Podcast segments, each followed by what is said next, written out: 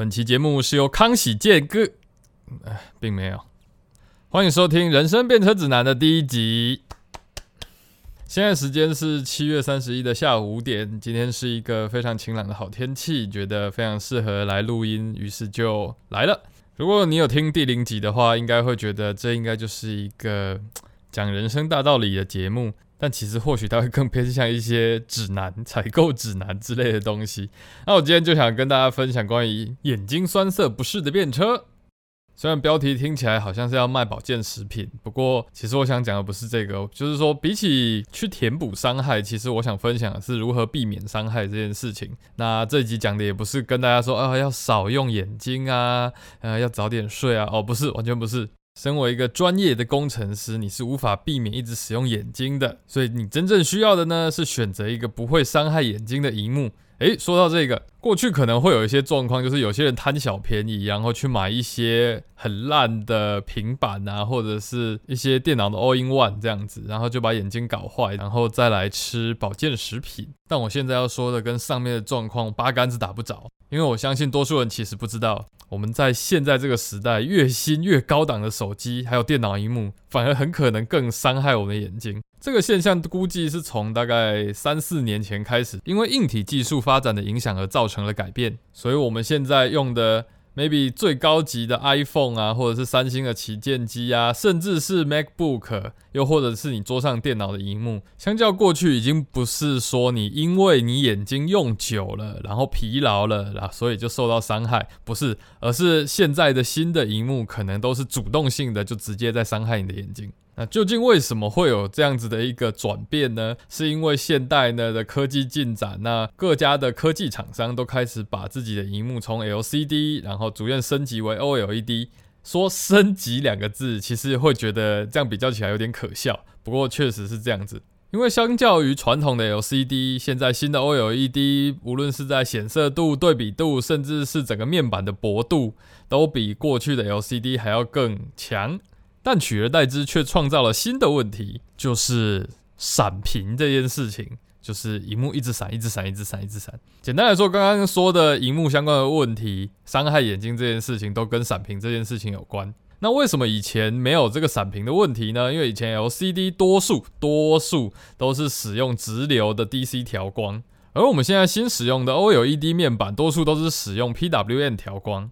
这个 PWM 调光跟 DC 调光有什么差别呢？DC 调光，你可以想象，它在调整这个亮度明暗的时候，它就是一个旋钮，它就是你旋越大，那它的亮度就直线放大；你调小，那它就跟着线性的就变小，不会有闪烁的状况。那 PWM 的调光就不是这样子，PWM 调光它本身就是闪烁型的调光。什么叫做闪烁型的调光？我给我们举个例子，假设这个 PWM 调光的这个频率啊，我们就算是一秒钟一次好了。当你试图把荧幕的亮度调到 maybe 五十 percent 的时候呢，那这个荧幕在前零点五秒的时候，它可能就是全暗的。那另外剩下的零点五秒就是全亮着的。于是这种亮跟暗之间的比例，就让人的肉眼有一种荧幕变暗的错觉。那如果你试着把荧幕的亮度调到更低哦，调到剩下十 percent 亮度，那可能就零点九秒的时间的荧幕是暗的，那只有零点一秒的时间荧幕是亮着，那这个亮暗的间隔就变得更大了，这个暗的时间就占了九成，于是这种明显的暗间隔就会在闪烁之中让你的眼睛感到更加的不适。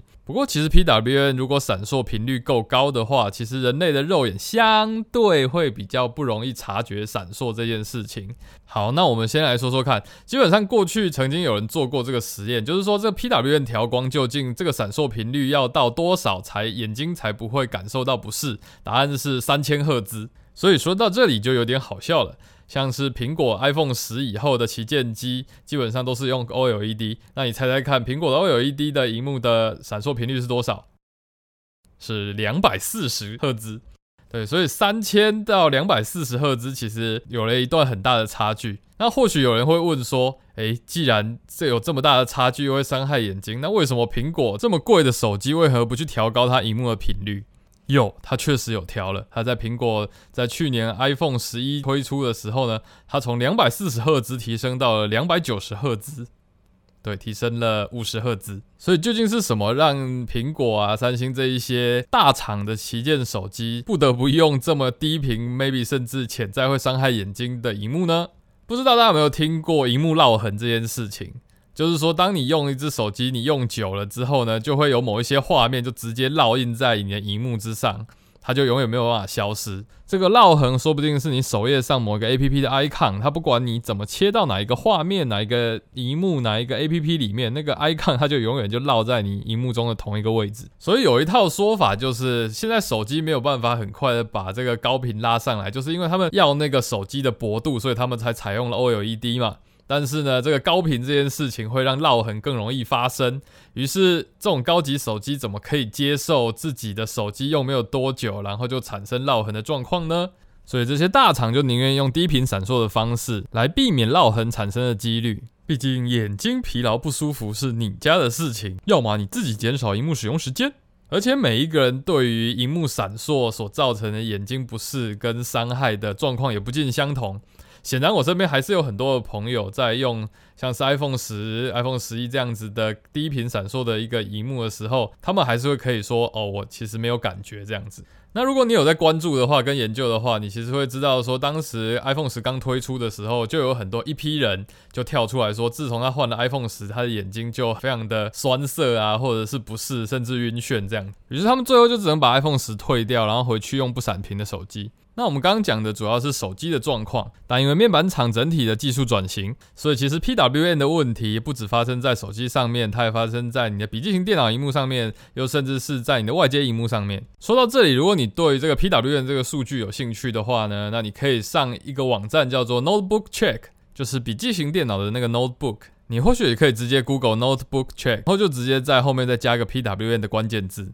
你就可以很快的找到他们网站中关于 PWM 检测数据的那个页面。那一些大厂的手机、notebook，甚至是外接荧幕，他们在上面都会有做一个检测的报告。那刚刚有说频率其实是越高越好，不过有个例外，就是数值其实为零，就代表说它其实是完全 DC 调光，它就是不闪屏的一个荧幕。讲到这里，你就可以顺利的在上面查到像是 MacBook 的闪烁频率。很遗憾的，MacBook 也是从近年来呢就开始也逐渐的变成了 PWM 调光。所以像近年的 Air 啊、Pro 啊，尤其可能是十五寸的 Pro，几乎都是 PWM 调光，已经很多年了。不过它的闪烁频率就不像刚刚那个 iPhone 啊，是很悲惨的两百四、两百九这样子。MacBook 的 PWM 调光基本上都是超级高频调光，会高达十一万、接近十二万的一个数字。那刚刚也有说到，理论上 PWM 调光的频率只要越高，那人的肉眼就越难去察觉。不过有趣的是，你还是可以去看到网络上很多人，你去用一些关键字，像是 MacBook Pro 二零一几，然后在后面加一个 eye strain，就是眼睛紧什么的。只要那一年的 MacBook 使用的面板真的是 PWM 调光形式的，就会有一些人跳出来说，为什么我从叉叉叉年的 MacBook，然后换到今年的 MacBook，结果眼睛就变成非常的紧跟不舒服。当然，相较起来，真的会跳出来说，哎，我真的明确的感觉到不舒服的人。相对算少，我相信主要还是因为 MacBook 已经算是相对高频的调光了，所以其实真的到晕眩、恶心或者是很严重的落差，我相信可能没有那么大。不过我认为对于眼睛的负担应该还是会有不小的一个影响。所以如果你想要有一个非闪屏的一个 MacBook 的话，那基本上十五寸、十六寸已经没有可能了。那如果你可以接受十三寸的话，那其实，在二零一九年版的七月中，那个一点四赫兹跟一点七赫兹的版本，应该是不闪屏的一个荧幕版本。那你就相对你必须放弃新版的剪刀脚键盘。不过我说实话，我蝴蝶键盘我用的还是蛮 OK 的，完全没有什么问题。所以就是我当初其实是在二零一九年底，接近已经二零二零年初了的时候。那我也听到了消息，就是说二零二零版的会更新成剪刀脚键盘，但因为我真的已经确定二零一九年的七月后的那个版本是不闪屏的荧幕，我就见猎欣喜，我就啊算了啦，不闪屏比较重要，所以我就买下去了。结果果然到了二零二零版的 MacBook Pro 的十三寸，它又换成了闪屏的面板。那不管是 Air 还是 Pro，现在很显然的就是电脑的面板都逐渐越来越采用 PWM 的调光。那这个倾向也不止发生在笔记型电脑上面。那接下来我们要讲的就是电脑的外接荧幕部分。打开天窗说亮话，就是现在市场上你基本上你买好一点品牌的荧幕，他们都会标榜不闪屏这件事情。如果是在包装上或者是说明书里面，他们就会写 flicker free，但其实这不是真正的不闪屏，它就是就是所谓的合理闪烁频率之上。maybe 就像是 MacBook Pro 这样子的一个高频的一个 PWM，他们还是可以标榜成是 flicker free。那我这边就以两个工程师比较常被提到的外接荧幕品牌来讲，那我讲 Dell 跟 A 总。不过在开始正题之前，我就不得不提到我过去的一个经验。我记得我自己大三左右的时候，我就把自己的外接荧幕从正方形的一个 BenQ 荧幕换成了一个 Samsung 的 LED 的荧幕。那当然，一开始就换了荧幕，就觉得哇，新荧幕好开心。但我其实没有发现，从那自此换了荧幕之后，我就常常只要用荧幕，我就只要用大概一个小时，我就会觉得头晕、恶心、想吐。像那个时候，我可能打一个魔兽，我打个五十分钟，我就要整个人躺在床上，就觉得恶心。我就觉得啊，可能是我用眼过度怎么样？但其实就是那个荧幕太过烂。怎么个烂法嘛？当然，我现在不能够确定那个荧幕是不是闪屏这件事情，它已经算是一个蛮久的一个荧幕。但有一个很重要的一点，就是那个荧幕的亮度基本上它能够调低的幅度非常非常的小，所以也有可能是那个荧幕的那个亮度过高，导致我那这种亮度过高没有办法调低的问题，也曾经发生在我工作阶段，然后配到的荧幕就是 BenQ 的，但是它亮度也是太高，完全调不下来。那我长时间使用就会觉得非常的不舒服跟恶心。有趣的是呢，这个不得不讲，就是我的一个前同事，那我就昵称他为海哥。那他之前就有眼睛不舒服的问题，那他来了之后呢，他就把他家里的荧幕带过来，结果我一看，就跟我当初的那个三星荧幕是一模一样，就是那个荧幕，我就说啊，拜托你赶快把那个荧幕换掉，就是你只要换掉，你的眼睛就没事了。那他最后他就火大，他就真的就去买了一个 A 种的荧幕这样子。OK，那我们现在就回到 Dale 跟 A 总这件事情。啊，自从我上一份工作意识到荧幕对眼睛的影响之后，我自己就在网络上不断的爬资料，在找一个真的可以让我投资下去、眼睛可以不会有问题的荧幕。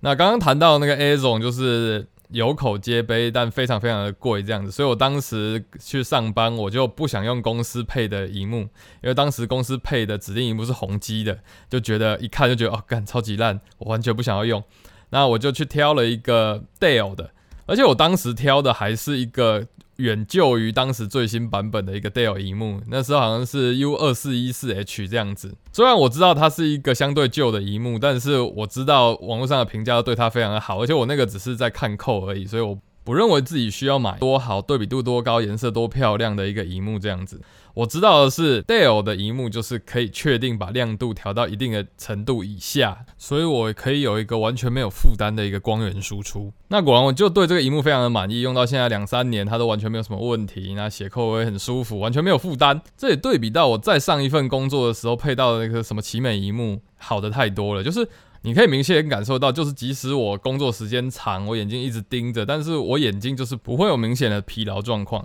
所以，我这次会把这个主题拿出来讲，就是因为我自己其实是经历了一很长一段的用眼不适、疲劳，可能甚至会忍不住要一直点眼药水。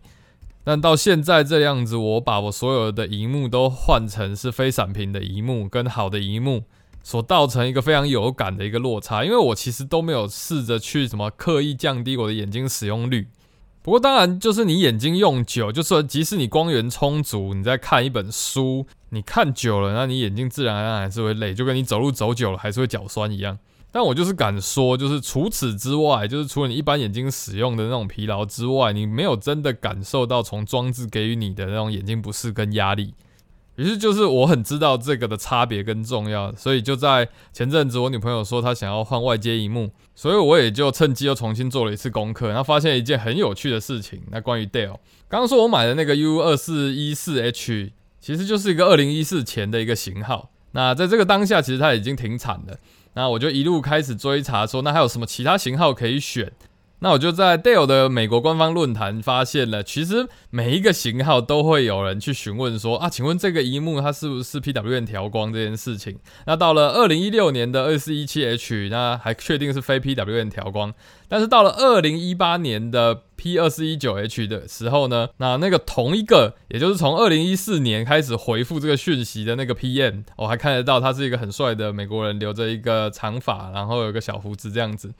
啊，他到了二零一八年的时候呢，他就回复说，Most of our monitor use LED backlight PWM，也就是说，到了二零一八年，Dell 的荧幕其实已经接近所有的新型号都换成 PWM 调光了这样子。我真的蛮喜欢这个 PM 的，因为他真的很诚实，从他过去的对答跟现在的对答，就是一个很真诚的人呐。那他甚至他下面都还追加再回复留言了一下，他说，The monitor manufacturer choose the technology based on our price point。看到我真的觉得哇，我超级诚实，就是啊，因为我们的供应商就是给我们相应价位的一个面板这样子，这也就凸显了说，其实这个问题是面板厂商的转型跟技术成本。那可以看得出来，就是 LCD 面板的厂会逐渐的被 OLED 的厂给退换掉，那这些旧的 LCD 面板的产线反而会变高这样子。所以从二零一八年 PWM 的面板就已经逐步的在取代旧时代的一个。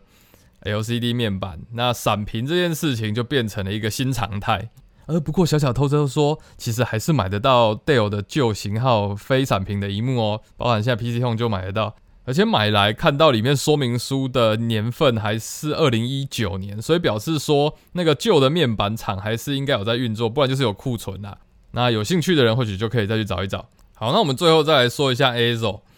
我当初在考虑的时候，就是因为我确定 Dell 跟 A 总可以把电脑的荧幕的亮度调得非常的低，不会让人过度刺眼而不舒服。但有趣的是，我有看到有人在论坛上分享关于 A 总其实。它是 DC 调光跟 PWM 调光复合。有趣的是，因为它想要把亮度压得非常的非常的低，所以当你的亮度如果低于百分之二十的时候，它就会切换成 PWM 调光，来使得亮度可以被压得更低。所以其实 maybe 在你的荧幕在调到更低更低的亮度的时候，它还是会呈现一个闪屏的一个状况。那听到这里，大家应该就可以意识到，其实如果你已经确定没有办法躲避 TWDM 的荧幕的话，那其实最好的方法就是把你的周遭光源调亮，让你的荧幕不需要调低到如此的亮度，让你 PWM 之中的暗间隔不要这么长，这样子你就可以稍微舒缓这样子的不适。OK，所以最后我想要做一个总结，就是那你应该怎么去选择适合你的荧幕？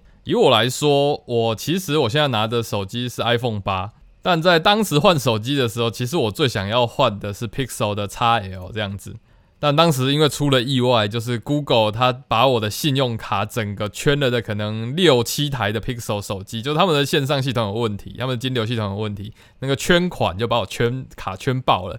而且还一直不出货，一直 delay，于是我当时才不爽，就直接换成 iPhone 八这样子。那当时选 iPhone 八，当然就是知道 OLED 的问题。又尤其其实我那时候在爬美国文章关于 Pixel XL 的文章的时候，我就意识到哦，其实面板的好坏真的影响非常的大，甚至不只是 PWM，而是哪一个面板供应商这件事情。所以都推荐，如果有想要买电子商品中包含荧幕的项目的话，都建议去 Google 去查一下他们所使用的面板是不是有问题的。那我现在就就苹果产线上，你可以买到非闪屏的一些电子产品选择，像是多数的 iMac，或者是从 iPhone 八 XR、S e 又或者是现在的 iPhone 十一，没有那个 Pro 的十一，他们多数都还是采用 LCD 面板，所以就没有闪屏的问题。讲到这里，你就可以明显感受出，那那些旗舰机就真的是为了价值，为了更高的 spec，让它每年可以出一个更厉害的新机，于是不得不选了闪屏的这件事情。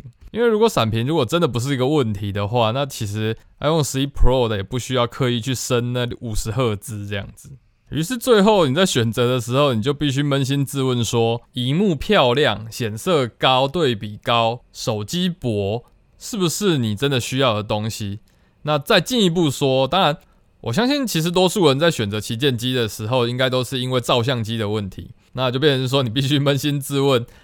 就是这么厉害的照相机是不是你真正需要的？还是你其实长时间像我工程师，我长时间在使用眼睛，我会长时间在盯着荧幕。那你或许长时间盯着手机，那眼睛的舒适度跟保护度究竟是不是你更重要的事情？但如果或许你使用手机的时间不长，那你其实更需要的是一个好的照相机，那当然没有话说，那当然是可以去购买旗舰机这样子。又或者是说，其实你早就已经在拿 OLED 的手机了，那其实你对于闪屏这件事情，其实很没有根本没有很明显的一个不适或者是反应。那这个东西对你来说，可能就是一个真的名副其实的假议题。很恭喜你，明显就是一个适应了这个新科技时代的新人类。但又或许你跟我一样，其实我眼睛飞蚊症非常的严重。那我其实没有长时间去尝试 PWM 低频的手机对我的眼睛的影响，但我其实我会觉得说，哦，这就是我的价值取舍。那我选择我不要让我的眼睛再付出更多无谓的压力，就因为我可能要一个更薄的手机、更漂亮的画面跟一个更棒的照相机。那显然那不是我想要的。甚至对我来说，当初 iPhone 十那种全屏手机出来的时候，推广的那种超级大的面板尺寸，对我来说都是没有意义的。因为从 iPhone 十之后，就是手机就改回长形了嘛，对不对？但其实我的使用情境，我更多的时候，maybe 我是在看漫画，那我宁愿使用一个更宽的手机，而不是一个面积更大的一个手机。所以说，如果你有听第零集的话，有些人可能会听不懂我在讲的价值跟有感这件事情是在指什么。像其实这个情境就是一个很好带入的情境。对，我们都知道手机越来越薄，显色度越来越好，对比度越来越高，照相机甚至可以拿去拍电影，这些就是价值。但或许它其实根本不是你真正有兴趣感受的事情。有时候放下价值，你会获得更多提升你有效体验的选择。就像你或许很难想象，你去买一个过气的荧幕会给你带来更好、更有品质的一个生活。好，那我们人生变车指南第一集的节目就到此为止。那希望大家都可以选到属于自己的好荧幕，LCD 永不为奴。我们下次见。